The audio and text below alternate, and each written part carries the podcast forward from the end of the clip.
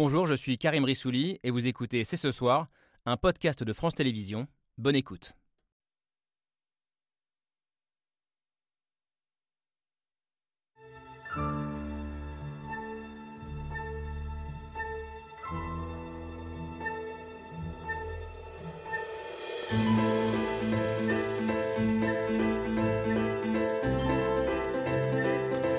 Bonsoir à toutes et à tous, soyez les bienvenus sur le plateau de C'est ce soir.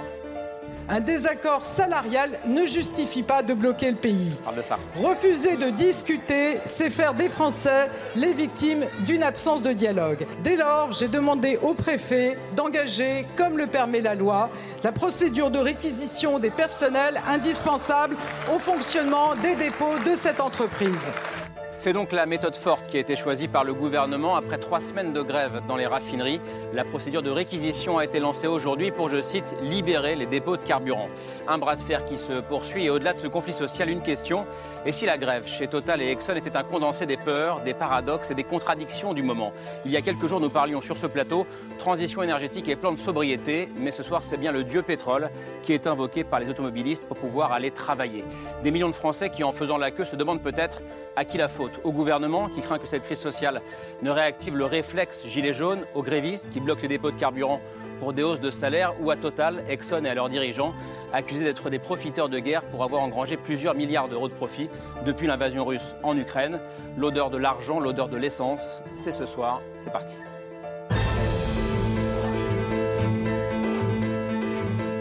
Mardi 11 octobre 2022, c'est ce soir avec Camille Diao. Bonsoir Camille.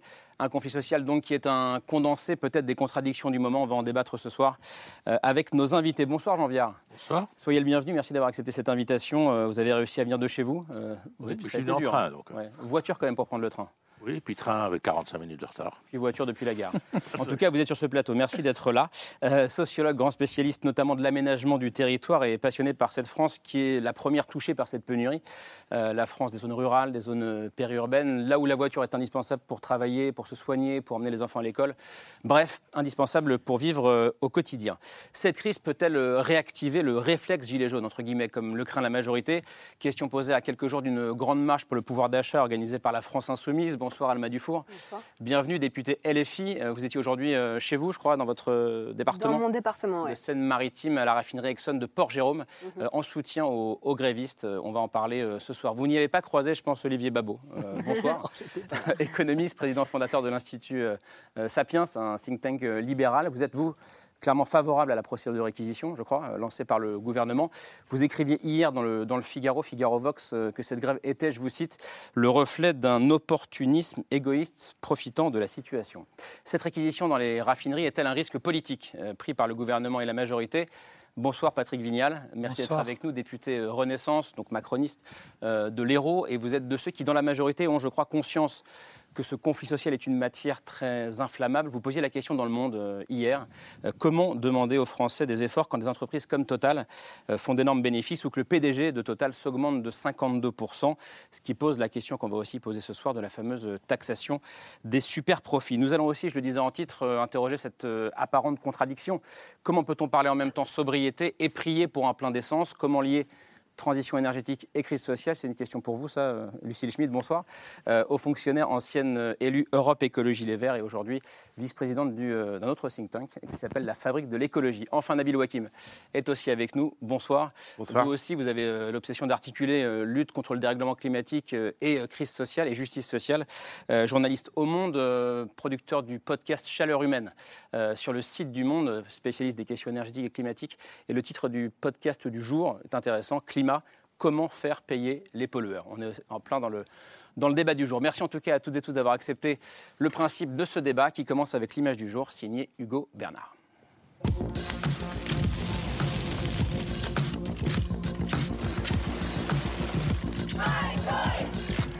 L'image du jour, c'est une file d'attente.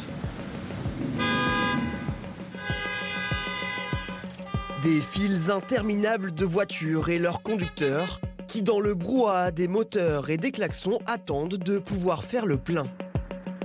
Euh, Là, euh, je me suis réveillé à 4h du matin pour pouvoir chercher de l'essence. C'est un truc de fou, hein, vraiment c'est un truc de fou. La nuit, comme le jour, partout dans le pays, ces images se multiplient. Et la crainte des Français de se retrouver bloqués grandit.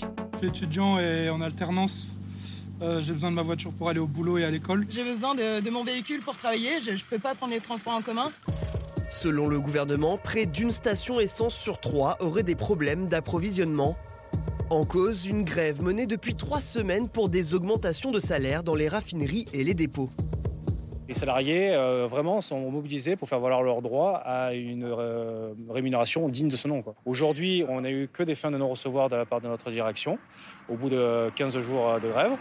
Le bras de fer entre firmes pétrolières et salariés s'éternise, faisant craindre un risque de paralysie du pays. Et alors que la semaine dernière, le gouvernement cherchait à minimiser le problème, il n'y a pas de pénurie. Ça, c'est un point qui est important. Nous sommes en train d'améliorer la, la, situation. Ça va prendre deux, trois jours a priori. Depuis ce matin, le changement de ton est radical. Ça n'a que trop duré. Et que je vois bien l'exaspération de nos compatriotes, je la partage. Ils n'ont pas à être les victimes collatérales de difficultés sociales entre eux, un syndicat, la CGT, et une entreprise privée totale. Cet après-midi, la Première ministre est même allée encore plus loin dans une Assemblée nationale chauffée à blanc. Un désaccord salarial ne justifie pas de bloquer le pays. Dès lors, j'ai demandé au préfet d'engager, comme le permet la loi, la procédure de réquisition des personnels indispensables au fonctionnement des dépôts de cette entreprise.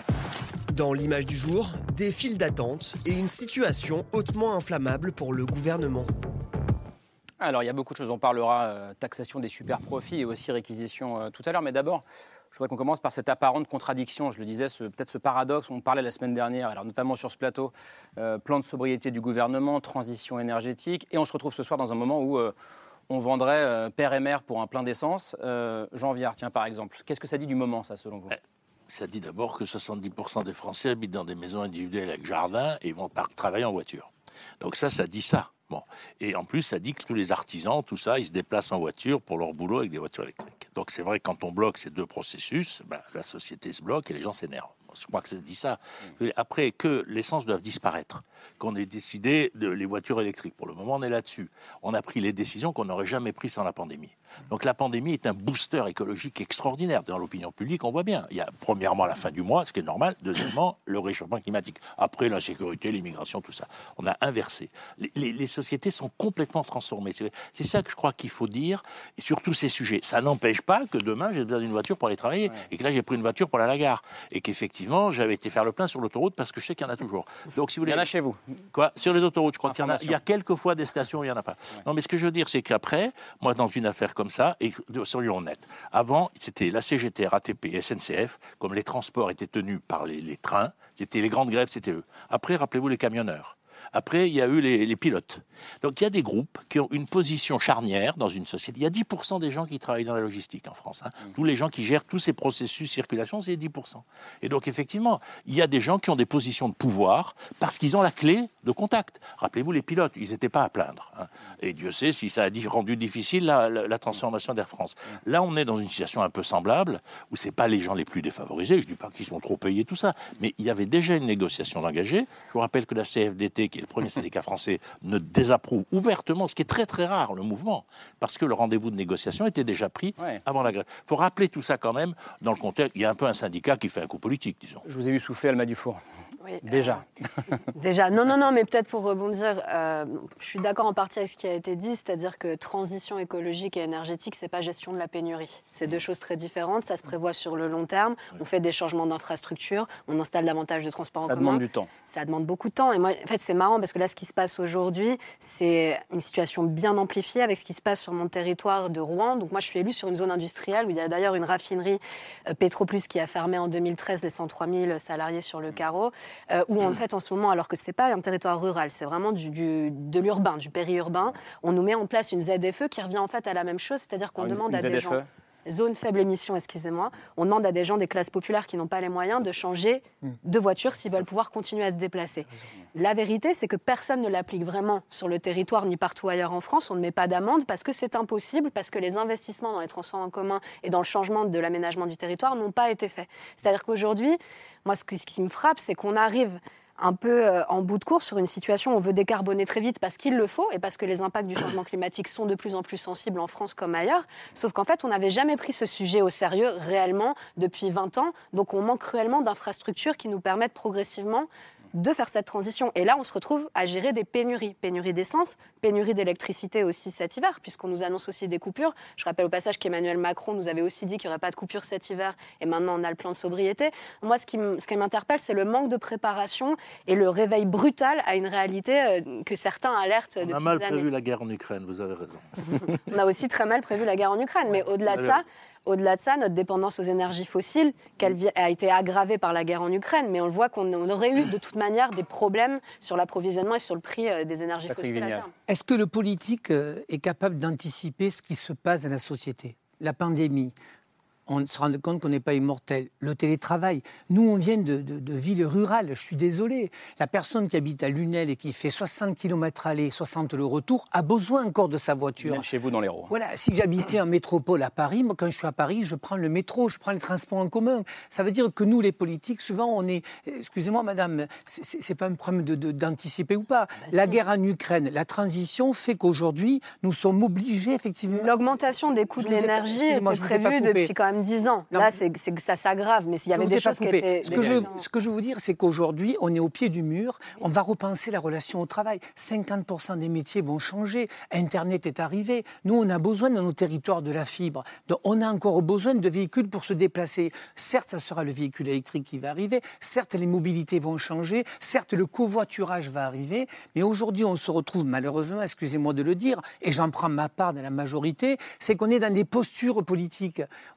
Mais, c'est-à-dire qu'aujourd'hui, moi, la Première ministre annonce qu'il faut réquisitionner. Sur le fond, ça me gêne. Parce que la démocratie, ça serait un vrai débat. On met les syndicats autour de la table. On pose la question aujourd'hui de ce que ça coûte. Moi, je fais partie des gens qui ont dit que c'est indécent quand le PDG de Total, en 2021, quand vous mettez 600 milliards, quand vous mettez le quoi qu'il en coûte, quand vous dites aux Français attention au robinet, attention au chauffage, et que vous augmentez de 50% et que vous avez 500 000 euros par mois de salaire, ça me gêne. Et quand on me dit, mais ce sont des, gens extrêmement intelligents, on en a des gens intelligents qui pourraient le remplacer et arrêter cette concurrence internationale. On a trop, si vous voulez, de, débats entre la personne qui est au SMIC la personne qui touche beaucoup. Il faut de l'exemplarité. Mais cela dit, quand j'ai dit ça, madame, moi je suis désolé de vous le dire, mais je, voudrais avoir, non pas des fake news, j'aimerais avoir une fiche de paye d'un CGTiste, ah bah d'un salarié,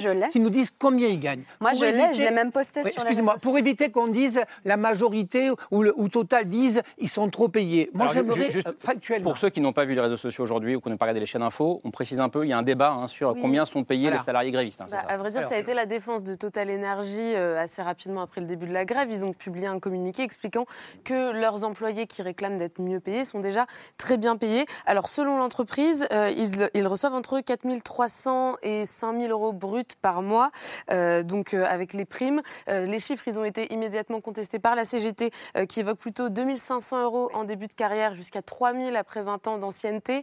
Il y a eu une bataille aussi de fiches de paye qui ont circulé sur les réseaux sociaux. Ah, mais moi, sans rentrer dans la bataille des chiffres, puisque je ne suis pas capable de dire où est la vérité, ça reste dans tous les cas des salaires qui sont supérieurs au salaire médian des Français. Euh, mais enfin voilà, même dans ces conditions, Alma Dufour, vous, vous considérez euh, que ces salariés ont raison de réclamer une meilleure répartition des bénéfices Alma Dufour, puis on fait circuler la parole. D'accord, oui, excusez-moi, bien sûr, bien sûr qu'ils ont raison. Donc déjà, c'est quand même important. Il y a une différence entre 5 000 euros et 2005. Euh, Moi, je trouve ça assez malhonnête de donner le brut sans donner le net, alors que d'habitude, quand on dit il n'y a que du salaire net qui est du vrai salaire, c'est ce que dit le gouvernement, le reste c'est des charges. Là, d'un coup, on parle du brut. déjà, d'une part, oui, nous, on a reçu beaucoup de fiches de paye qui tournent plutôt autour de 2005 pour des salariés de Total ou d'Exxon. C'est sans parler des sous-traitants et des intérimaires qui sont très nombreux. Et ça, évidemment, on les met sous le tapis. Et là, ce matin, sur le piquet de grève, on a rencontré des sous-traitants d'ExxonMobil qui, eux, sont plutôt à 1700 euros par mois pour du travail de nuit, en 2-8, du travail le week-end. Enfin, mon collaborateur, c'est intéressant, que j'ai embauché récemment, il a passé 16 ans dans une station-service Total au SMIC au SMIC, SMIC, 1300, 1289, j'ai sa fiche de paye aussi. Donc il y a aussi tous les salariés des stations-service dont on ne parle pas, qui sont extrêmement mal payés malgré les bénéfices colossaux que Total a réalisés. Nabil, Wakim. Alors, euh, il y a plusieurs choses dont on a parlé en même temps. Donc, si on essaye de faire un peu le tri, d'abord, il y a l'attitude du gouvernement. Je crois qu'on peut évacuer ça assez vite. Euh, c'est quand même une faute de communication politique qui pourra être enseignée ensuite dans les écoles de communication, c'est-à-dire la déclaration d'Olivier Véran dans laquelle il dit il n'y a pas de pénurie. En fait, c'est lui qui parle le premier de pénurie. Et je crois que quand les gens voient Olivier Véran qui parle de ça, c'est comme quand on voit quelqu'un dans le métro qui dit ne paniquez pas, ne paniquez pas. Et là, tout le monde se met à courir. Et donc, euh, c'est difficile à mesurer, mais il y a lieu de penser quand même que ces déclarations-là, en fait, ont contribué à faire à ce que les gens aillent faire des pleins, remplissent des bidons, donc, alimente la pénurie. alimenter un risque de pénurie. Et donc là, on a l'impression que le gouvernement a tardé à prendre des décisions et, à réagir. Et ça, euh, c'est encore un autre sujet, mais on voit bien que c'est une difficulté à avoir des remontées de terrain euh, qui pourraient venir des préfets. Ça aurait pu être Gérald Darmanin qui aurait été au courant, qui aurait pu venir d'autres endroits, mais on voit bien que. je ne sais pas. En tout cas, ils s'en sont pas saisis. Ensuite, il y a la question de la sobriété qui a été évoquée. Je crois que c'est particulièrement intéressant parce que jeudi, au moment de la présentation du plan de sobriété, le gouvernement avait mis les moyens pour dire attention, il faut être sobre, euh, l'hiver sera difficile à passer. Et dans le même temps, les gens se précipitaient sur les stations-service. C'est quand même une image qui est assez frappante. Jean-Vier l'a dit, il y a plus de 70% des Français qui ont besoin de leur voiture pour se rendre au travail. Et ça, je crois que c'est un point qui est important parce qu'il montre que la sobriété, qui veut dire en fait la baisse de la consommation et particulièrement de la consommation d'énergie, en fait, on ne peut qu'y arriver que par des moyens collectifs. Ce pas les gens individuellement qui peuvent décider demain d'aller à pied euh, euh, au travail. Pour la plupart des gens, ils ne peuvent pas le faire. Et donc, ça veut dire que cette sobriété, cette baisse de la consommation, elle demande des investissements importants. Euh, Alma Dufour en parlait tout à l'heure, dans les transports publics, dans les pistes cyclables, dans des solutions de covoiturage, etc. Et donc, quelque part, d'une certaine manière, il y a une sorte de réponse bizarre de l'actualité euh, au, plan de sobriété en disant attention, si on veut qu'en fait les comportements individuels changent, c'est par des investissements collectifs que, ça va passer. Olivier Babot, comment est-ce que vous regardez ce, débat qui est intéressant d'ailleurs hein, sur, le, sur le, cette espèce de choc entre ce plan de sobriété dont on parlait la semaine dernière euh, et cette, euh, je disais, cette invocation du dieu pétrole qu'on voit un peu partout en France. Et on comprend pourquoi, c'est pas du tout une critique que je fais. Hein. Il y a évidemment un décalage entre les structures à un moment donné et puis la structure visée. C'est très compliqué d'aller de l'un à l'autre. C'est comme on ne change pas si facilement bah, toutes les chaudières à fioul des gens. Les gens ne peuvent pas leur demander de changer évidemment de, voiture. Ça, on peut tout à fait le comprendre. Il y a des changements et d'ailleurs des changements qui posent des vraies questions. C'est est-ce que parce que ne pas prendre sa voiture individuelle, ça veut dire demain habiter dans d'autres endroits ou alors développer vraiment des infrastructures totalement différentes. On n'a pas le début d'une solution. Bon, il y a plein de sujets passionnants là qui ont été évoqués. Euh, J'ai envie de parler euh, du sujet de la grève parce que c'est un petit peu ça qui arrive. C'est un peu la, septième plaie d'Égypte, si vous voulez, parce qu'on avait déjà eu la guerre, on avait eu l'inflation euh, qui était absolument réelle, le Covid avant, et arrive ce truc en fait qui, qui pour le coup est complètement endogène et pas exogène comme diraient les économistes. C'est-à-dire que c'est quelque chose qui est propre à nous, à notre système, et pas du tout aux conditions internationales. C'est une grève préventive pour exiger avant la négociation que la négociation est aboutie, ce qui est quand même un peu original, pour dire on veut 10% au départ. Pour des gens qui, en effet, si vous regardez, alors c'est vrai qu'une moyenne, c'est toujours qu'une moyenne. Il faudrait plutôt regarder la variance, c'est-à-dire plutôt, enfin l'écart type, si vous voulez. Euh, évidemment, mais euh, grosso modo, on sait qu'en France, 1900 euh, euros, c'est le salaire médian. Vous êtes donc 50% des Français en dessous, 50% au-dessus. Qu'à 4500 euros, vous faites partie, si je ne me trompe pas, des 5% de Français qui, touchent, mais là, touchent le plus.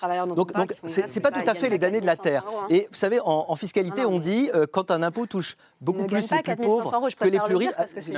Donc vous dites c'est une grève de privilégiés, si je vous comprends Non, mais c'est une grève qui est régressive parce qu'on voit très bien qu'elle touche pas les gens en fait les plus aisés très paradoxalement qui effectivement prennent leur vélo et sont à l'intérieur des grandes villes et sont très très bien. En revanche, on voit très très bien, vous l'avez montré dans vos images, les gens qui vont à faire, euh, qui vont attendre 6 heures, qui vont se lever à 4 heures du matin, euh, qui viennent, c'est pas pour plaisir d'aller euh, faire des tours dans le quartier, c'est parce qu'ils ont besoin de cette voiture. C'est les gens les plus modestes, c'est pas des gens qui ont des boulots forcément extrêmement drôles. Donc c'est un peu paradoxal pour quand même des revendications. On a bien vu que le front syndical était quand même pas très très uni et c'est compréhensible. Reste, Lucie vous avez rigolé quand, quand j'ai dit grève de privilégiés pour l'interrogation.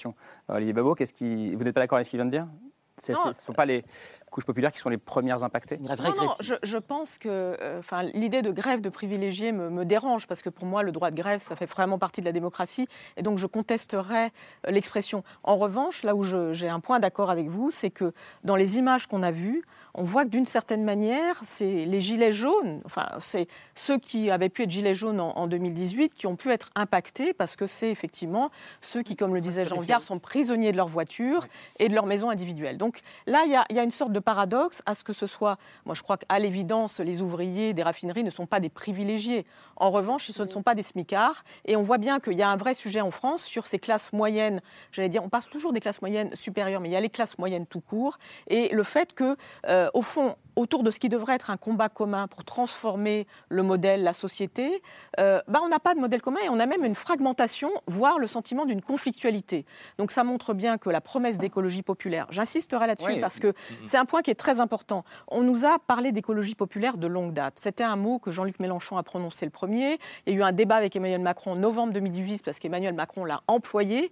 Et il y a eu d'ailleurs une espèce de combat presque de coq sur qui était propriétaire de l'expression. Moi, je pense que personne n'est propriétaire de l'expression et que l'expression d'écologie populaire, elle renvoie aujourd'hui à un grand vide. C'est-à-dire qu'on a le sentiment qu'aujourd'hui, comme vous le disiez, ceux qui sont dans les centres-villes, ceux qui peuvent se déplacer comme nous, etc., ils sont beaucoup plus libres. Ils sont libres d'aller travailler, ils sont libres d'avoir une vie plus heureuse aussi. Et là, dans ce qui est en train de se passer, il y a aussi, moi, je me rappelle qu'on avait parlé sur ce plateau d'écologie de guerre, une expression qui a fait florès. Mais on voit bien que l'écologie et la guerre, ça ne peut pas être compatible à long terme. C'est-à-dire qu'il y a un conflit entre l'économie, c'est de l'économie de guerre, effectivement, ce qui est en train de se passer. Mais dans la guerre, ceux qui souffrent le plus, c'est les plus faibles. Et donc, c'est les plus faibles, c'est pas le gouvernement, c'est pas les députés, c'est pas nous. Mais euh, dans cette, cette Hmm. souffrance des plus faibles, c'est pas le chèque ou le bouclier énergétique qui va nous protéger du risque.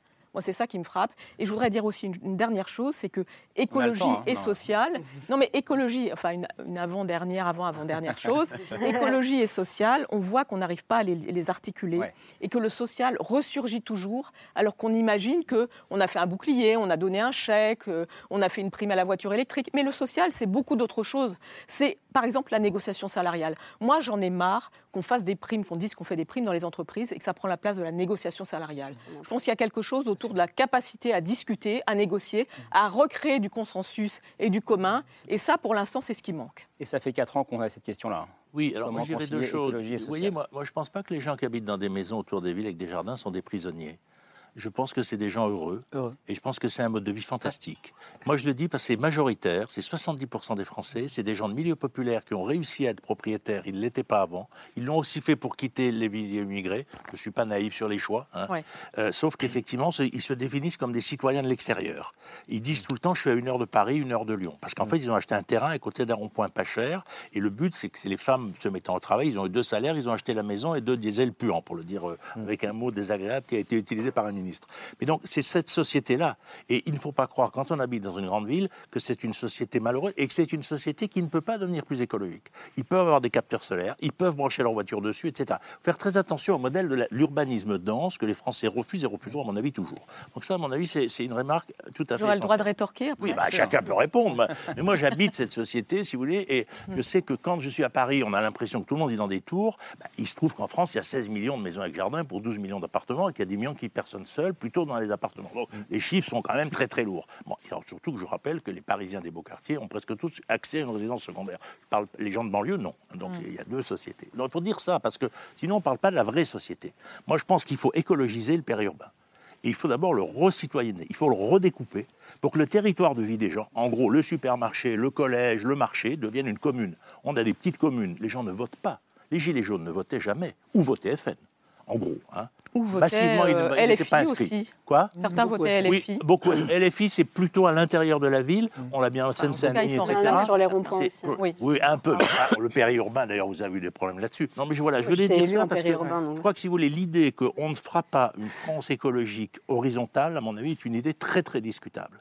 C'est une obsession d'urbaniste et je crois qu'il faut faire attention. Voilà, après, sur, sur, c'est pour ça qu'il y a plusieurs sujets là. mais- Et je pense effectivement, d'ailleurs, ces gens ne râlent pas sur les stations-service, en fait. Parce que les Français sont toujours d'accord quand il y a une lutte, en fait. On est un pays râleur, on est content quand les gens se battent. Non, mais c'est vrai, même s'ils vous embêtent, vous, en fait.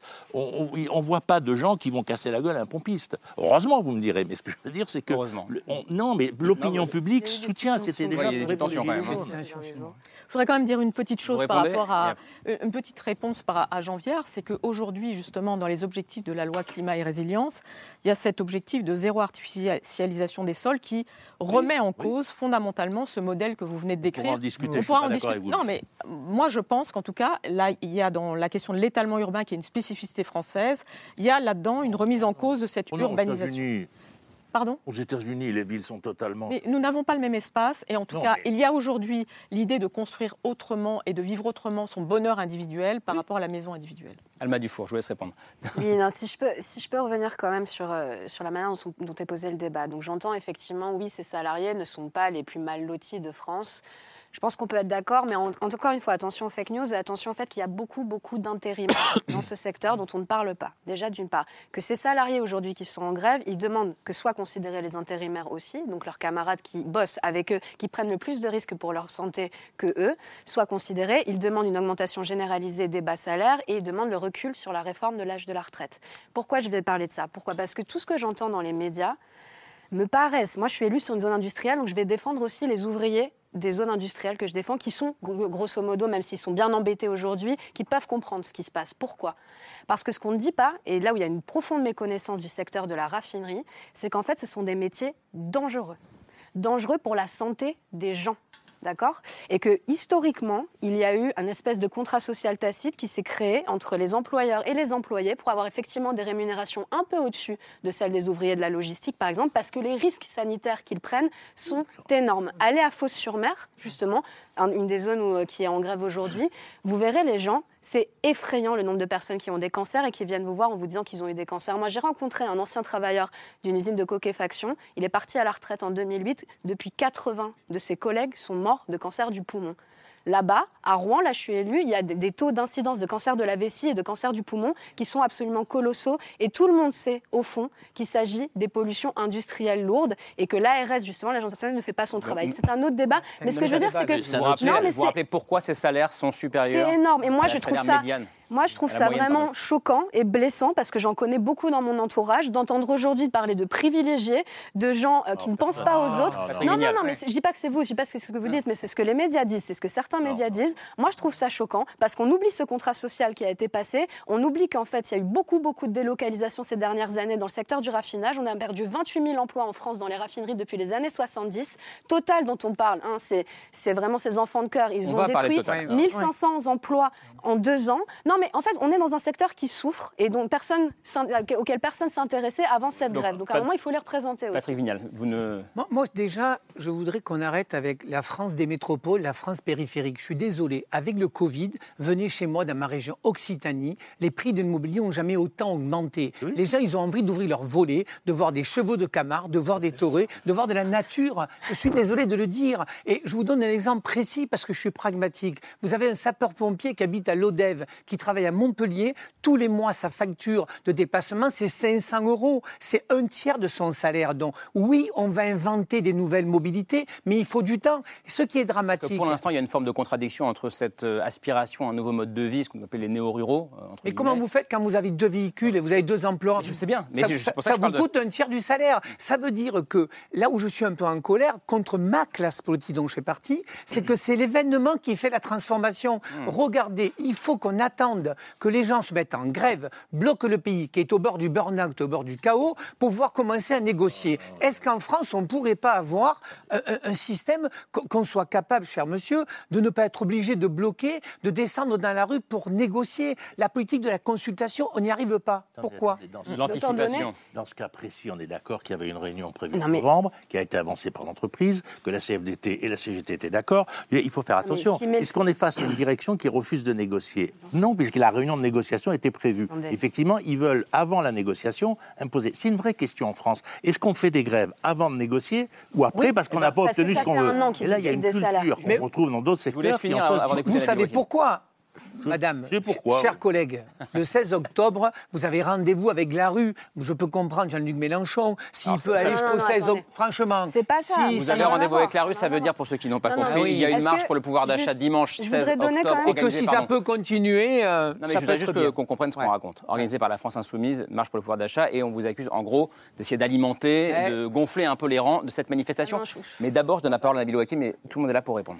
Alors juste sur un point évoqué par Jean-Pierre, parce qu'il euh, a raison de dire que c'est un mode de vie qui est plébiscité par beaucoup de Français, celui de la maison individuelle avec jardin. On a un problème, c'est qu'aucune trajectoire qui nous amène à la neutralité carbone en 2050 ne permet de continuer à généraliser ce mode de vie. Donc évidemment, il est plébiscité par un certain nombre de gens, mais aujourd'hui, aucun rapport, aucun travail scientifique ne permet de penser qu'on y arrive. Et donc ça, c'est un vrai sujet, c'est-à-dire comment on recrée des centres-villes, comment, comme vous le disiez bien, euh, comment on fait pour qu'il y ait de la vie dans ces endroits-là, c'est-à-dire pour limiter la nécessité de se déplacer en voiture. Ça, c'est un vrai sujet. Olivier Babot disait, bah oui, mais en fait, ça veut dire qu'il faut repenser un certain nombre de choses. En fait, on a pris un engagement collectif qui est celui d'arriver à la neutralité Mm. carbone en 2050. Ça veut dire qu'il faut changer beaucoup de choses dans l'organisation de la société. Et ça, évidemment, ça va coûter de l'argent et euh, ça va demander un fort engagement politique. Maintenant, sur Total, j'aimerais quand même qu'on s'arrête un tout petit peu là-dessus parce qu'on est dans une situation qui est très particulière.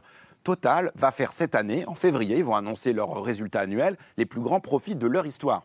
Est-ce que Total va faire des profits colossaux de probablement plus de 20 milliards parce que Total a particulièrement bien travaillé cette année? Non, c'est pas le cas. La raison pour laquelle les prix de l'énergie sont élevés, euh, c'est pas parce que Total a fait ou a fait ça euh, cette année, c'est parce que euh, les prix ont commencé à monter avant la guerre, mais c'est principalement la guerre en Ukraine euh, qui a précipité, complètement fait exploser les prix du pétrole et du gaz. Pour dire les choses simplement, quand le prix du baril de pétrole est à 50 dollars, Total est à l'équilibre. Tout ce qui est au-dessus, bah, Total prend. Donc aujourd'hui, on a un prix du baril 100 qui est autour de 100 dollars. Donc vous imaginez bien que, et je ne parle pas des prix du gaz qui ont atteint des niveaux jamais atteints jusque-là. Donc là, il y a un sujet quand même Hmm. qui concerne d'une part la répartition de la valeur ajoutée au sein de l'entreprise C'est le sujet Total. principal pour vous Euh, euh, bah, C'est le sujet c'est un sujet qui est très important parce qu'on peut le regarder de deux manières différentes. D'abord, à l'intérieur de l'entreprise Total Énergie, c'est-à-dire ça, ça appartient à Total de savoir faire une bonne répartition de la valeur. On peut noter qu'un certain nombre d'autres groupes du CAC 40 n'ont pas attendu le mois de novembre pour lancer leurs négociations annuelles obligatoires et ont engagé les discussions avec leurs salariés avant et ont trouvé des accords. Il n'y a pas des grèves dans tous les secteurs, donc euh, ça aurait pu se passer autrement. Et là, on voit bien qu'il y a un jeu entre la CGT et Total, mais des deux côtés, à qui euh, jouent les plus gros bras. Donc c'est sûr que c'est pas forcément très intéressant. Et après, il y a un autre sujet qui est ces profits colossaux de Total. Qu'est-ce qu'on en fait aujourd'hui Ils sont redirigés pour partie euh, vers les actionnaires de Total. Alors on peut dire les actionnaires de Total ont pris leur risque, c'est très bien, mais quand même, euh, de quoi on parle?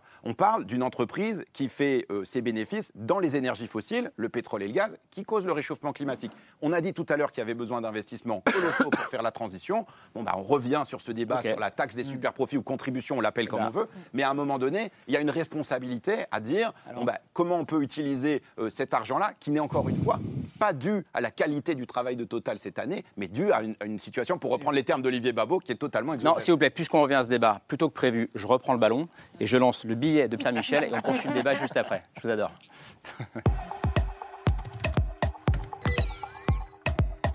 Arme fatale ou écran total, faut-il être plus dur avec ceux qui réalisent des super profits? Qui est pour? Qui est contre? Tout le monde n'avait pas vu ça comme ça. En ce moment, euh, c'est-à-dire une chance quelque part, on va désendetter l'entreprise.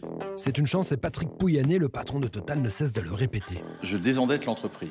Avec 2,6 milliards de dividendes versés en 2022, forcé de le reconnaître, le groupe vit bien. Un groupe comme Total, dont le patron s'est lui-même augmenté de 50%, et un groupe qui a réalisé 18 milliards d'euros de bénéfices sur le premier semestre de l'année 2022. On appelle ça bénéfice, on appelle ça super profit. Les super profits sont une réalité. Monsieur le maire, à un moment donné, a dit qu'il savait pas ce que c'était. Bon, on va lui expliquer. Pas besoin, visiblement, il l'a intégré même si le mot a changé. Nous avons beaucoup reproché de ne pas savoir ce que c'est que les super profits. La réalité, c'est que c'est les rentes auxquelles nous voulons nous attaquer. Rente ou super profit, de toute manière, à écouter Patrick Pouyanné, des impôts Total, on paye déjà assez. En 2021, nous en avons payé 16 milliards. En 2022, nous paierons 30 milliards d'impôts et de taxes à la production mondialement. Une taxe, la NUPES a tenté de la faire passer à l'Assemblée. Qui est pour Qui est contre Ok, que ce soit ciblé ou pas, il y a une majorité contre toute taxation. Bien.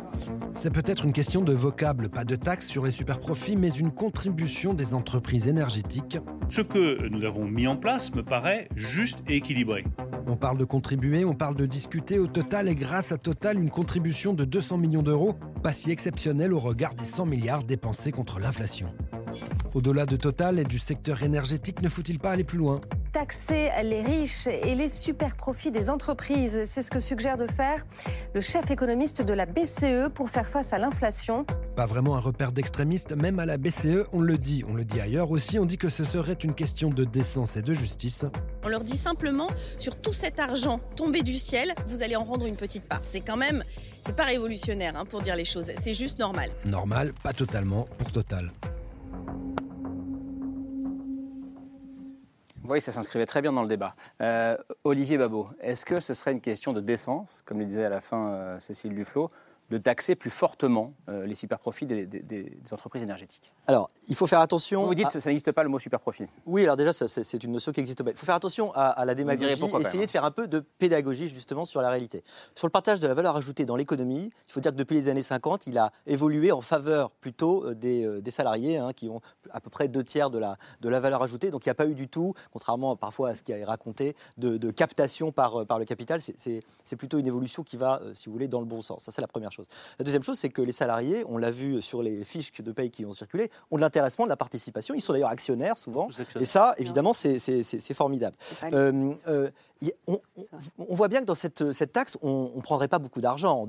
On parle entre 200 millions, peut-être parfois on dit 5 milliards. Il faut, se souvenir que euh, le bouclier, pour l'instant, il nous a coûté 24 milliards, donc c'est trois fois à peu près le budget de la justice. le, plus drôle, c'est que les citoyens l'ont pas vu, hein, le bouclier tarifaire, c'est-à-dire le fait que vous avez un, un, prix qui baisse à la pompe. Il faut toujours rappeler que sur un litre que vous payez euh, à la pompe, vous avez 50% qui est des taxes pour les. Attendez, attendez. Enfin, il faut le voir, le, bouclier, c'est-à-dire que la réalité, c'est qu'on a subventionné les énergies fossiles pour plusieurs milliards. Ensuite, on s'étonne que les gens se battent dans les stations-service. Et ensuite, les gens vont on, le repayer dans leurs impôts. C'est-à-dire que ce à, quoi on, ce à, quoi on, aura droit, c'est probablement une augmentation d'impôts pour compenser ce qu'on est en train de faire actuellement aux finances publiques, c'est-à-dire les creuser pour financer. une baisse des services publics. ou une baisse des services publics. Mais en tout, cas, il y aura, en tout cas, il y aura un outil qui sera utilisé pour compenser le fait qu'on a soutenu euh, l'utilisation massive du pétrole et du gaz à une période où les prix sont Moi, je souligne juste qu'on y a mis beaucoup d'argent et qu'en fait, euh, c'est pas dans euh, l'argent qu'on pourrait prendre dans cette taxe, pourquoi pas, hein, cette contribution, qu'on arrivera à trouver malheureusement de, solutions. Mais surtout, ce qu'il faut bien comprendre, c'est la façon dont ça fonctionne euh, en vrai, en fait, euh, total. Euh, vous avez des activités qui sont partout dans le monde. L'activité qui produit le plus d'argent, en fait, c'est l'extraction.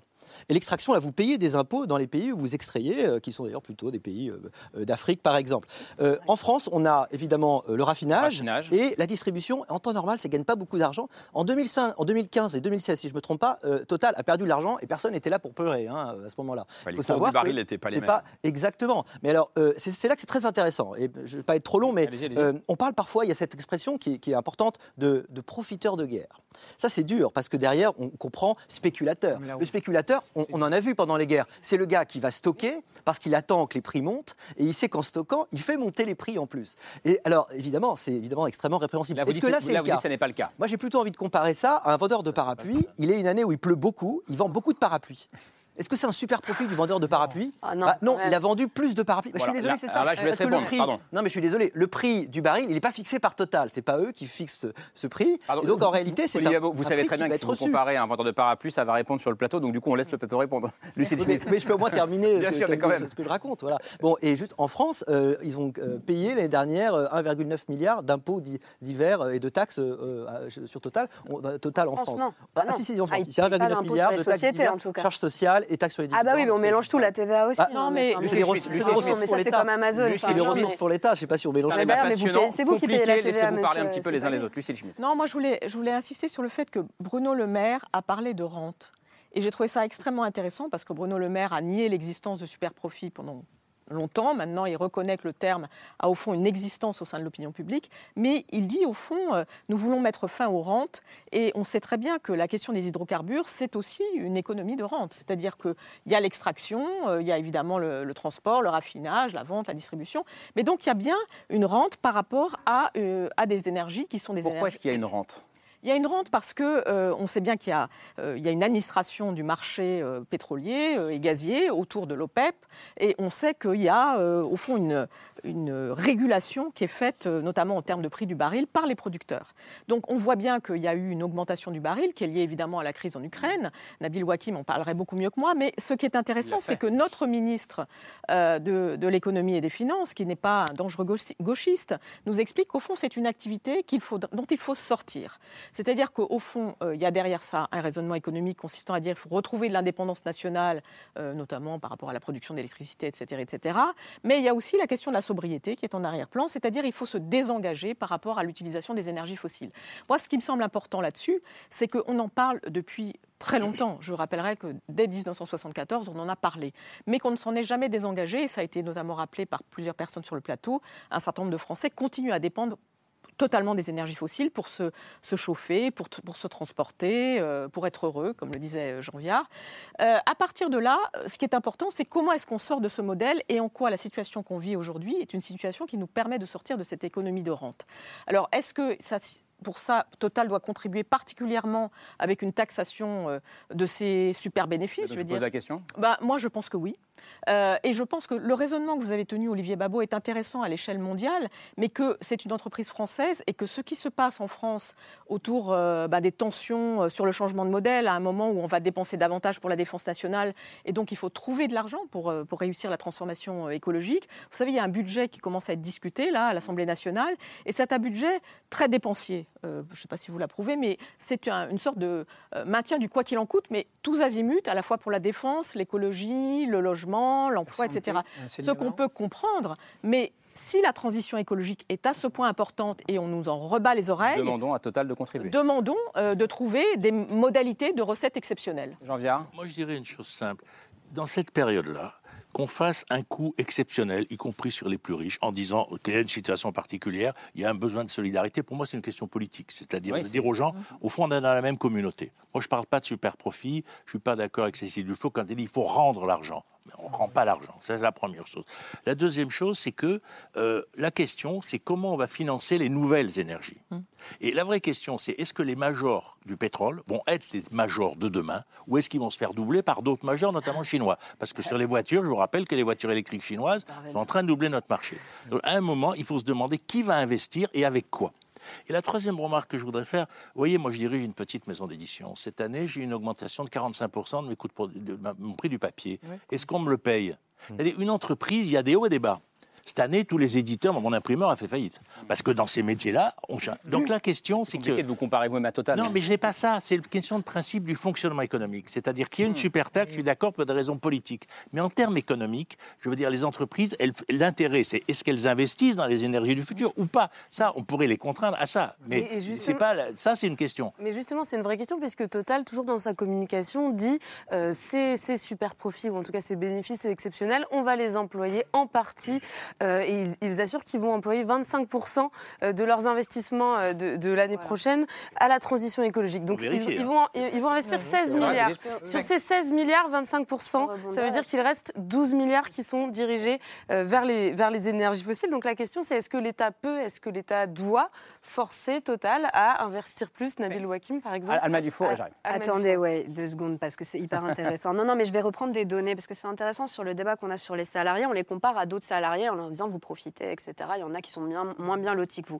On parlait des négociations qui étaient en cours et pourquoi ils décident d'un coup euh, d'y aller dur contre Total et Exxon.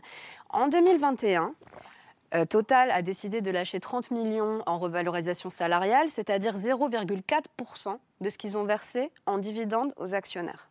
Vous voyez un peu la différence en fait de répartition entre ce qui va aux actionnaires de cette crise énergétique désolée, et des ce genre de comptabilité n'a aucun sens. Mais non, c'est vrai. C'est vraiment mais, enfin, deux chiffres qui n'ont absolument rien mais à vous, Mais vous pouvez comprendre Vous êtes obligé de rémunérer des actionnaires qui apportent des capitaux, vous en avez besoin. Et des salariés, vous ne voyez pas que vous êtes obligé de les rémunérer, de façon générale, ils prennent deux tiers de la valeur ajoutée en France dans l'économie.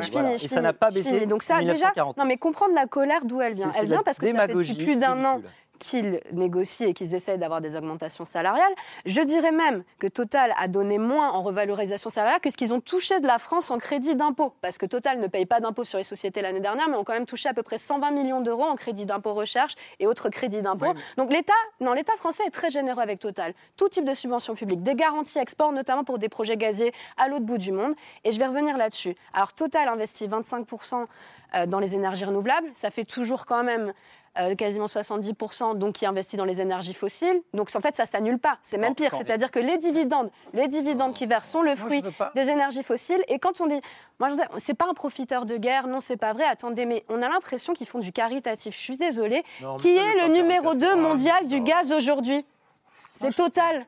qui a convaincu qui a convaincu l'Europe entière et la France de continuer les investissements dans le gaz parce que c'était une énergie de transition alors qu'elle émet énormément parce qu'on cache les fuites de méthane et qui, avec l'aide du gouvernement, a ouvert un projet en 2017 en Russie d'extraction de gaz avec l'appui financier du gouvernement. C'est Total Énergie. À un moment donné, ils sont responsables aussi, de la dépendance de l'économie européenne à cette, énergie fossile qui a explosé, dont le prix a explosé. Vous, êtes tous passionnants, donc désolé, je, je, donne la parole. Patrick Chers collègues, moi je ne voudrais pas rentrer dans ce débat. Moi aujourd'hui, je m'intéresse à une chose. C'est un beau débat quand même. hein. Oui, fait que je veux dire, les services publics aujourd'hui ont été délaissés. On a besoin de mettre du service public. On a besoin d'augmenter les salaires. Le travail change. Aujourd'hui, la relation au travail, avant, elle était binaire. Famille, famille profession. Aujourd'hui, les gens, ils veulent le vivre. Donc, on doit investir dans les services publics. C'est le premier point. Et le deux... Justement, est-ce est-ce que Total doit contribuer davantage? La question, Mais- elle est simple.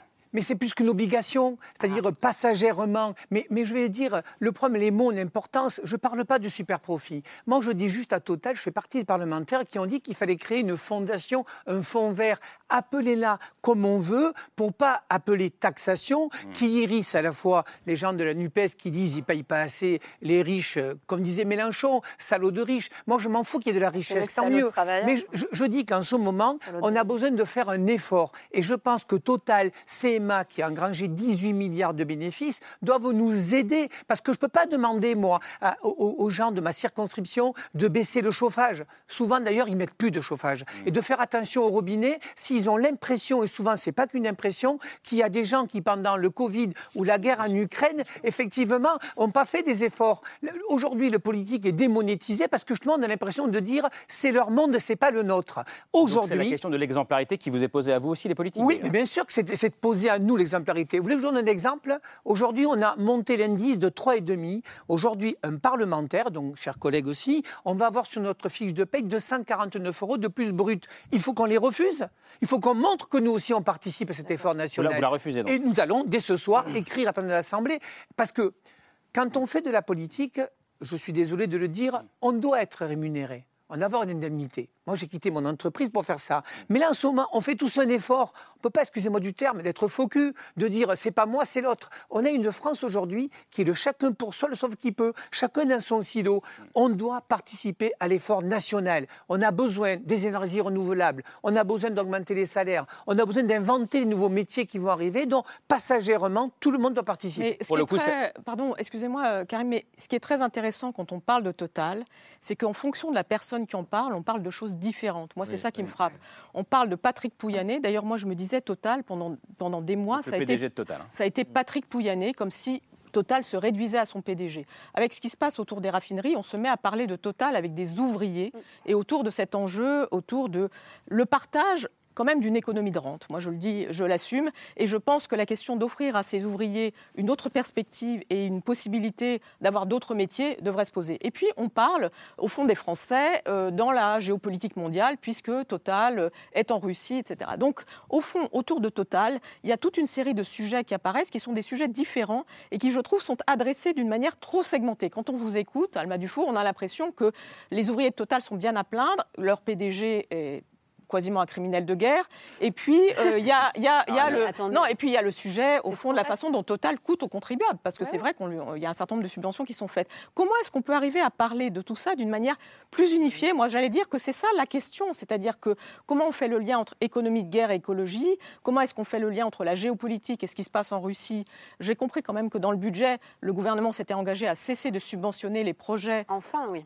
oui, enfin, mais enfin, c'est un engagement il faut dont il faut parler. Tous les projets qui, Est qui encore à l'ex- investi dans qui- 24 projets, qui à euh, l'étranger à consistent travers à, euh, euh, au fond, à être dans les énergies fossiles. Donc il y a- il y, a des engagements, mais j'observe aussi qu'il y a euh, dans quelques semaines la COP 27 qui va, se par- qui va se dérouler et qui est essentielle pour les pays du Sud, dont on ne parle même pas. Donc on est dans un monde beaucoup trop segmenté, et je trouve que ce qui, se- la façon dont on parle de to- Total est en ce sens extrêmement symbolique. Monsieur Schmitt a raison, c'est un sujet qui est compliqué parce que Total, comme toutes les grosses compagnies énergétiques aujourd'hui, en fait, sont très présentes dans nos vies de beaucoup de manières différentes. Total aujourd'hui vend de l'électricité, vend de Ouais. l'essence, euh, Ouais. fait du commerce euh, en Russie, est présent en Ouganda, euh, au Mozambique. Enfin voilà, c'est un truc qui est très compliqué, il faut quand même bien le reconnaître.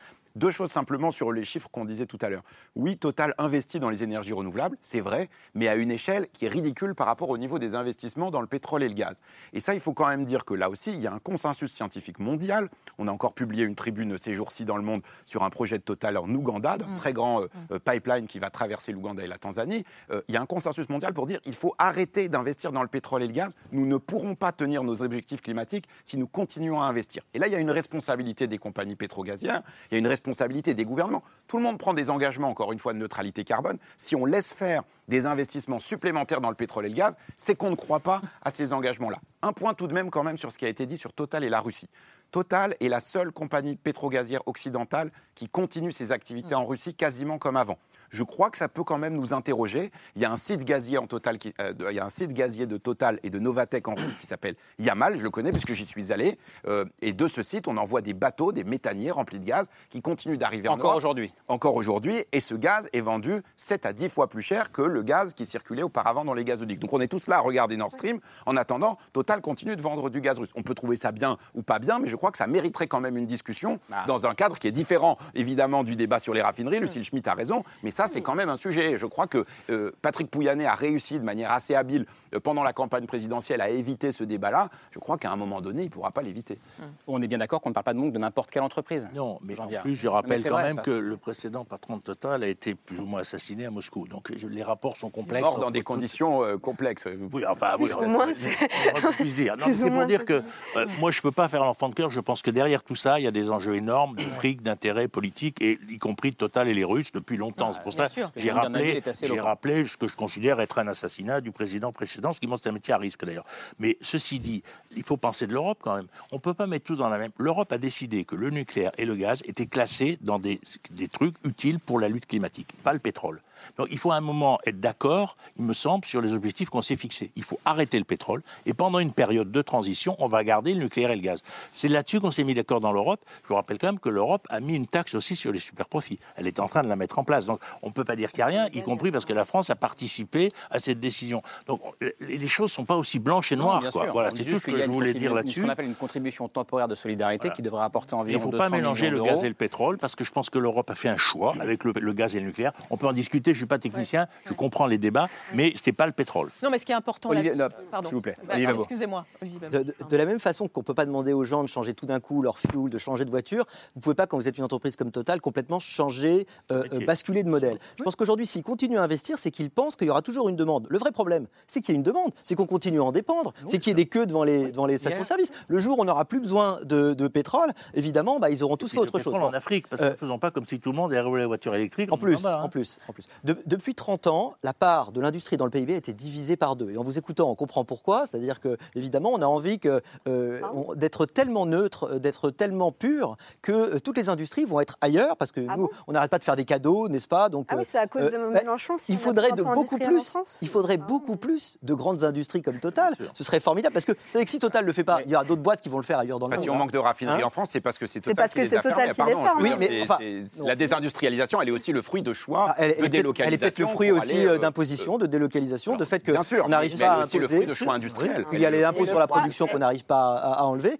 et qui fait qu'en effet, on peut se féliciter d'avoir une boîte comme Total qui verse des salaires, qui verse, j'ai dit, quasiment 2 milliards d'impôts divers. Il nous en faudrait beaucoup plus, mais ça ne veut pas dire effectivement qu'il n'y a pas ce, cet enjeu extraordinairement difficile juste, pour eux de pivoter de, modèle. J'entends bien, mais même un député de la majorité, euh, Patrick Villel, nous dit euh, oui, euh, évidemment, je ne sais pas comment vous l'avez dit, ce serait la moindre des choses que, que, que Total participe davantage. Pourquoi vous, non, mais, ça, vous, ça, pourquoi pas? Non mais pourquoi pas? Je n'ai pas d'action totale. non mais je, sais bien, je, ne sais pas d'ailleurs, je ne sais pas. Mais, pourquoi pas? C'est la grande question politique de l'exemplarité, de la cohésion nationale. Je me demande, il faudrait demander au gouvernement, mais euh, le gouvernement est très contre hein, depuis le début. Ils ont vraiment freiné des cas de fer. Ils ont préféré avoir des baisses directement consenties par Total. Et je pense que, euh, je crois que Bruno Le Maire l'a dit à un moment donné, il pense que c'est un mauvais signal. On a besoin pour les entreprises, un, de stabilité, et deux, d'être essayé d'être plutôt attractif. Ils veulent pas donner, ils veulent pas donner ce signal c'est vrai que nos voisins l'ont plutôt fait. Mais il faut dire que euh, nos voisins, ils ont des taux d'impôts marginaux euh, de, sur, tous les, sur tous les impôts qui sont bien moindres que nous. Nous, on est au taquet sur la plupart des impôts. Alors, non, mais... alors, juste pour rebondir là-dessus, parce que je ne peux, pas, peux pas laisser dire, enfin, sur cette question industrielle, notamment les raffineries, elles ferment dans toute l'Europe. Hein. Ce n'est pas nos voisins qui, qui, accueillent les raffineries qui ferment aujourd'hui. Les raffineries qui ferment aujourd'hui, c'est pour aller en Arabie Saoudite, pour aller au Qatar. Le problème, c'est que vous dites c'est un mauvais signal en termes d'attractivité, mais ça fait des années qu'on fait la course à l'attractivité partout en Europe et que de toute manière, les entreprises trouveront toujours, toujours plus intéressant ailleurs. Le lien que vous disiez entre toutes ces choses qu'on évoque, déjà, moi, je refuse qu'on dise qu'on a un discours fractionné. On a un discours fractionné parce qu'on nous oblige à chaque fois à réapporter des arguments. C'est-à-dire que d'un coup, on dit euh, Total, c'est le sauveur de l'écologie. D'un coup, on dit non, on va pas taxer les super profits parce que Total va les reverser à ses salariés. Et maintenant, on nous dit l'inverse. En fait, à chaque fois qu'on parle de faire plus contribuer Total, on nous trouve des nouvelles excuses pour pas qu'ils contribuent. Donc forcément, nous, notre discours, on, on apporte des arguments.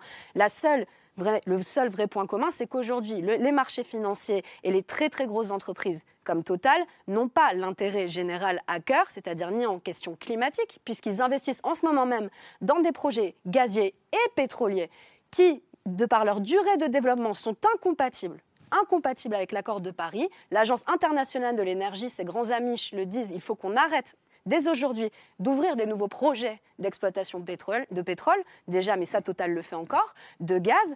Ça, c'est la première chose. Et la deuxième chose, c'est que si on les laisse faire, ils ne sont pas non plus capables, visiblement, de partager la valeur de façon jugée, en tout cas équitable, par leurs salariés. Donc, je reste, à un moment donné, le point commun, c'est l'encadrement que nous, on met à ces grandes multinationales. On parle, Alma Dufour parle de grandes entreprises qui ne participent pas à l'effort collectif et qui n'ont pas le sens de l'intérêt général. C'est de ça dont on parle. Oui, mais ces entreprises sont toutes en train de se transformer. Regardez le groupe Renault. Le groupe Renault se recoupe en deux, entre une, partie électrique et une partie essence. Pourquoi? Parce qu'il n'y aura plus d'essence en Europe, il y aura des essences dans le monde entier, de même que du pétrole. On peut, mais il y en aura besoin énormément pour le reste du monde. J'espère qu'un jour, il n'y en aura pas besoin. Mais si vous en êtes en Afrique, il y a plein de gens, ils n'ont même pas l'eau courante, donc ils n'ont pas d'électricité. Donc si vous voulez, pour ça qu'il faut faire attention à un espèce de discours simplement sans trop français. Un de nos intérêts, c'est que nos grandes entreprises fournissent du pétrole pendant des décennies en Afrique. Même si c'est désagréable de le dire, moi je le dis quand même n'est pas notre intérêt. Ce n'est pas notre intérêt. C'est-à-dire la catastrophe. Non, mais attendez, il faut... je suis désolé, Mais en fait, ce n'est pas notre intérêt de continuer à fournir du pétrole à la terre entière. Notre intérêt, c'est d'avoir. Non, mais non, hein. mais ce n'est pas une question. Vous pouvez le prendre comme ça, mais au fond, il faut prendre au sérieux la question climatique. L'été qu'on vient de vivre, ce n'est qu'un avant-goût. Si vous regardez aujourd'hui la trajectoire des glaciers, la trajectoire d'un certain nombre de, points de bascule climatique, on n'est pas sur la bonne trajectoire. Tout ce qui ne nous, nous met pas sur la bonne trajectoire, c'est un danger pour nous et pour notre avenir. Donc je crois qu'il ne faut pas plaisanter avec ça. C'est très sérieux. On ne peut pas dire ah on va aller, tout le monde va devoir aller à pied. Non, mais c'est un, un vrai sujet de planification, c'est un sujet industriel, c'est un sujet d'organisation de l'activité économique, mais dans lequel il faut dire comment on fait. Mais non, mais ça c'est la, la même chose dans le monde entier. Et d'ailleurs il y a des pays et il y a des pays, y compris un certain nombre de pays du Sud, qui prennent des trajectoires qui sont plus ambitieuses que la France sur un certain nombre de transformations, y compris sur l'accès à l'électricité, parce qu'ils peuvent passer directement sur un certain nombre euh, d'énergies renouvelables et notamment le solaire. Donc ça, je crois qu'effectivement, vous avez raison de dire qu'il faut le regarder à l'échelle mondiale, mais je crois qu'il n'est pas sérieux de continuer aujourd'hui à dire, ah, en fait, ce n'est pas grave de continuer à investir dans le pétrole ailleurs qu'en Europe, parce que euh, ça n'aura pas de conséquences. ça aura des conséquences en termes d'émissions qui sont très importantes. Soyons conscients qu'il faudra beaucoup, beaucoup, beaucoup investir dans la transition écologique. Il n'y a pas de souci avec ça. Sauf que passagèrement, il y a urgence. Moi, je ne veux pas parler de super profit. Je ne veux pas parler de taxation. Moi, je ne pose pas l'entreprise. Je suis chef d'entreprise et, le reste de la population. Je dis juste qu'en ce moment, dans ce moment stratégique, dans la transformation écologique, dans les services publics, dans l'augmentation des salaires, on ne trouve plus d'enseignants. Venez chez moi, on a du maître enseignant. Un enseignant qui démarre, il a 2000 euros par mois. Est-ce qu'on vit avec 2000 euros par mois? Donc, c'est-à-dire que si vous voulez, je pense que passagèrement, passagèrement, on a besoin d'un coup de main. C'est pour ça que j'ai parlé de fonds verts, c'est pour ça que j'ai parlé de solidarité. Comment je peux vendre, moi, aux Français, de leur dire, allez, baisse le chauffage, mets un col roulé, une doudoune, s'ils ont l'impression qu'il y a des gens qui, pendant la crise et du Covid et de l'Ukraine, se sont gavés. Donc, on a besoin de l'économie, madame. Moi, je veux qu'ils gagnent de l'argent, les entreprises. J'ai fait une étude sur le CICE en 2013. Il faut qu'on baisse les charges. Il faut qu'on augmente les hein. salaires. je veux dire, ça ne s'arrête pas qu'à Total. Passagèrement, on a besoin de la nation, on a besoin de l'entreprise. Lucille Schmitt. Oui, euh, moi, j'avais envie de réagir sur deux points. Le premier, c'est que chacun doit jouer son rôle. Et je trouve que, je vous rappelle qu'au début de l'été, trois grands patrons d'entreprises énergétiques nous ont appelés à la sobriété. Mhm. Moi, j'ai trouvé cette tribune indécente, puisque j'emploie un terme qu'emploie Cécile Duflot, je ne sais pas si c'est la décence ou la décence, mais en tout cas, on avait le sentiment que ça aurait été au gouvernement de nous dire, ben, il y a la sobriété, ils ont fait leur plan sobriété trois mois après, et donc il y a un vrai sujet, me semble-t-il, aujourd'hui, de réarticuler le rôle des grandes entreprises, qui peut être effectivement de se préparer à l'avenir et, et, d'avoir un rôle social, pourquoi pas, et le rôle de ceux qui sont élus et, et auxquels nous avons confié un projet. Alors, on n'a pas tous voté pour Emmanuel Macron, mais aujourd'hui, le gouvernement est le gouvernement de tous les Français. Et donc, il y a un sujet autour du projet politique et du rôle de chacun. Je trouve que la façon dont ce gouvernement écarte d'emblée la possibilité, au fond, de faire un impôt supplémentaire parce qu'il n'aime pas l'impôt est un problème. Parce que l'impôt en soi, c'est pas mal. Effectivement, on a un niveau de prélèvement obligatoire très élevé dans ce pays, mais pourquoi ne pas faire un impôt qui a une légitimité? Et j'allais dire, Olivier Babot, peut-être qu'il aura une légitimité fortement symbolique, peut-être qu'il rapportera pas tant que ça, mais s'il peut nous aider à croire au fait qu'on est une communauté nationale, pourquoi pas? La deuxième chose que je voulais dire, c'était par rapport à l'Europe et à Jean Vial, qui nous dit, Jean Viard, pardon, qui nous dit, il faut regarder euh, ce qui se passe au niveau européen. On a fait un choix sur le gaz et le nucléaire. Je voulais rappeler une chose, c'est qu'aujourd'hui, les économies européennes ne convergent pas sur le modèle euh, de transition énergétique. Donc c'est un choix qui résulte du fait que l'Allemagne a plaidé pour le gaz et la France a plaidé pour le nucléaire. Donc ce qui se passe, c'est qu'il faut organiser une convergence, c'est-à-dire que si on parle d'échelle européenne, imaginons une transition énergétique commune. Et en ce sens, aujourd'hui, je crois que la guerre nous en éloigne, c'est-à-dire que on fait des mesures d'urgence, il y a urgence sociale, chacun réagit comme il peut. Et la difficulté qu'on a, c'est de continuer à croire au projet européen avec la possibilité de développer notamment le renouvelable, la sobriété. Et ça, c'est compliqué. La taxonomie européenne telle qu'elle a été adoptée, aujourd'hui, je pense qu'elle est déjà dépassée avec ce qui s'est passé avec la guerre en Ukraine. Je ne suis pas sûre qu'elle va vraiment servir les investissements. Elle était là, en fait, pour aider à faire en sorte qu'on oriente les flux financiers, euh, donc en ayant des meilleures notations lorsqu'on était gaz, pétrole, puisqu'on était transition écologique. Mais aujourd'hui, est-ce que c'est ça qui va se passer avec la guerre? J'en suis pas sûre après Nord Stream 1 et 2. C'est-à-dire que quand aujourd'hui on utilise le terrorisme pour, au fond, euh, organiser un accident écologique puissant euh, dans l'océan, ça c'est un problème. Donc euh, moi je crois que l'Europe, elle doit réagir aussi très vite par rapport à ça et peut-être revoir sa manière d'imaginer la transition énergétique. Bien sûr, le problème c'est comment la crise à court terme, on l'oriente pour qu'elle nous aide à aller vers un long terme positif. C'est ça. C'est ça l'enjeu en fait, si vous voulez. Parce qu'on peut nous faire des grands discours sur la pauvreté des uns et des autres, il y a des pauvres, il faut, etc. Mais je veux dire, on est dans un, on est dans un changement de civilisation sur sa culture de l'énergie, qui est historique et gigantesque. Bon. Et la question c'est, en ce moment, c'est vrai, quand on va faire la les gens qui fassent la queue pour l'essence, on a tendance à dire c'est contre-intuitif avec le fait qu'il faut moins rouler en voiture. C'est pour ça qu'il faut rappeler que 70% des gens ont un jardin, vont travailler en voiture, et que les bobos urbains qui font du vélo, je les adore, mais ils n'habitent pas la campagne. Et ils sont minoritaires dans ce pays, même si les Parisiens croient qu'ils sont la France. il faut le répéter chaque fois, parce que c'est faux. Bon. Et, donc, si vous voulez, sur ces choses-là. Et donc, c'est pour ça que je pense que la question, c'est est-ce que ça va dans le bon sens du long terme? C'est est-ce que le court terme est contre-effet? Contre C'est là-dessus qu'on devrait discuter. parce que si ça aide dans le long terme, les crises, elles aident. Rappelez-vous toujours ce que disait Churchill, sachons profiter d'une bonne crise. Donc pour en faire quelque chose de positif. Et là, en ce moment, moi, c'est la discussion qui m'intéresserait. Est-ce que ça peut... Regardez les voitures. Ce mois-ci, on a vendu plus de voitures électriques que de voitures diesel. Mais qui aurait dit ça en 2019 Et on n'a pas fait d'investissement dans les transports en commun. Non, mais c'est pour dire que les modifications sont beaucoup plus rapides qu'on le dit. Mm. Alors je ne suis pas forcément fanatique de la voiture hybride, mais c'est un autre débat. Si je peux rebondir là-dessus, justement... Ce rapidement, s'il vous plaît. Très très rapidement, ce qui m'inquiète le plus, c'est ça, justement. C'est que cette crise, je ne vois pas en tout cas dans le budget tel qu'il est dessiné et euh, dans les signaux et dans le plan de sobriété du gouvernement qui a été annoncé la semaine dernière, de signaux que cette crise est vraiment prise à la hauteur de ce qu'elle est, c'est-à-dire quelque chose qui, même si c'est conjoncturel, est quand même appelé à durer dans le temps. Et on n'est pas en train de réorienter les choses. On n'investit pas assez dans la transition énergétique, dans les transports en commun, dans les éoliennes, dans les énergies renouvelables, même dans le nucléaire si vous voulez qu'on soit pour ou contre. On n'investit pas assez et par contre on continue à aggraver notre dépendance aux énergies fossiles. Je rappelle qu'on est encore en train en Europe et en France d'installer des nouvelles capacités d'importation de gaz. Gaz qui ne sera peut-être pas russe mais qui va nous coûter deux à trois fois plus cher. Donc de toute manière l'économie, elle ne va pas se relever de cette crise énergétique et je ne vois pas de la part du gouvernement de signaux qui montrent qu'il est vraiment Le problème, c'est pour que une vous, fois vous prêt à avez réouvert une porte et de la donner. C'est pas ça. Patrick Vignal. Cher ami, les Français vous attendent pas.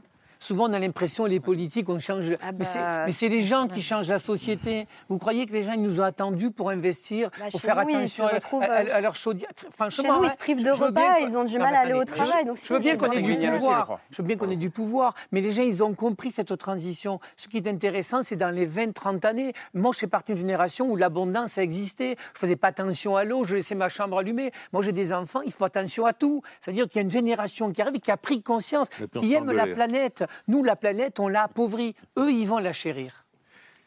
Alors, juste un mot simplement pour dire que oui, peut-être les gens n'attendent pas les politiques, mais en fait les politiques publiques, ça sert aussi à ça. C'est comme ça qu'on aide les gens à changer leur chaudière. C'est comme ça qu'on les aide à rénover leur ça, on logement. le donc, fait. donc, euh, bah, il faut le faire beaucoup plus que ce qu'on fait aujourd'hui. Et donc, euh, je crois que la vraie question, c'est ça. C'est euh, comment on sort de cette crise de manière positive? C'est en mettant en place des politiques publiques structurelles qui vont réduire notre dépendance aux énergies fossiles. On a un consensus- on a un consensus là-dessus ou pas, Olivier Babot Oui, on est tout à fait conscient du problème. Et, et le problème, il est en fait très profond, c'est qu'on n'a pas les technologies pour arriver vraiment à, à se passer massivement. Alors Alors du gaz certainement, et du pétrole même, c'est ça qui est terrible. Le pétrole dont on espérait il y a 40 ans qu'on en viendrait à bout, et malheureusement c'est notre malédiction, il y en a plein, il y en a beaucoup trop en fait. Et en fait, ce qui est terrible, c'est que même en basculant sur l'électrique, ça pose plein de problèmes, c'est-à-dire qu'on va être dépendant des gens qui produisent les batteries, qu'on ne sait pas exactement comment on va produire cette électricité.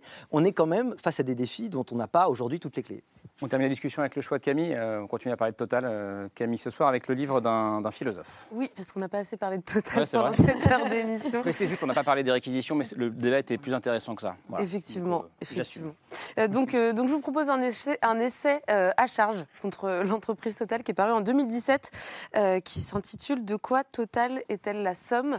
C'est le livre d'un philosophe, philosophe de l'économie, qui s'appelle Alain Deneau, qui, pour qui Total, c'est une sorte de cas d'école qui nous éclaire beaucoup plus largement sur le fonctionnement des multinationales.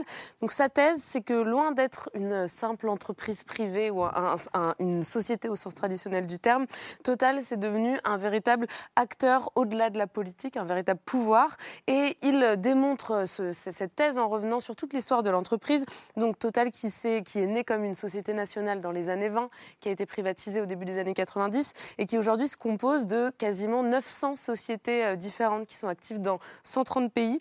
Il décortique donc cette histoire, mais aussi les prises de parole des dirigeants de Total, la communication de l'entreprise, euh, les publications euh, publiées par des chercheurs qui sont financés par Total. Et donc sa conclusion est sans appel, c'est qu'aujourd'hui, pour lui, Total, c'est devenu une entreprise tellement tentaculaire euh, qu'elle est presque capable de faire la loi, ou en tout cas de manipuler le droit d'influencer les politiques publiques et, d'influencer les États à son avantage, tout en continuant à affirmer, et c'est un leitmotiv, il le montre bien chez ses dirigeants, que Total ne fait pas de politique. Euh, le livre démontre plutôt exactement le contraire et pose, au-delà du cas Total, euh, la question du, contrôle par les États et par les citoyens euh, des multinationales. Donc ça s'appelle De quoi Total est-elle la somme? C'est Alain Deneau et c'est aux éditions Rue de l'Échiquier. Eh bien, je vous remercie. On va regarder ça. Avec attention, merci beaucoup, Camille. Euh, merci d'être venu, euh, Jean Viard, Patrick Vignal. Bon retour, euh, Monsieur Karim, dans le sud pour les. Dans des endroits exceptionnels. Mais on adore, on adore. Les chevaux de Camargue, la un très bon rosé, les huîtres, les dorades. Venez, les Parisiens, chez nous. Je suis, je suis convaincu. Je suis convaincu. Merci, Alma Dufour. Nabil Wakim, Chaleur humaine, votre podcast tous les mardis. Donc, il y en a un nouveau depuis ce matin. climat, comment faire payer les pollueurs? Euh, merci Olivier Babot d'être venu débattre avec nous. Merci Lucille Schmitt. Euh, et Camille, on se retrouve demain. Ce sera autour de 22h35. Merci de votre fidélité. Ciao.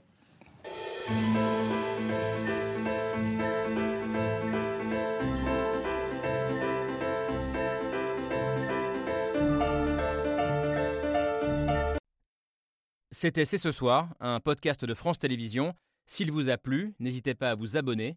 Vous pouvez également retrouver les replays de l'émission en vidéo sur France.tv.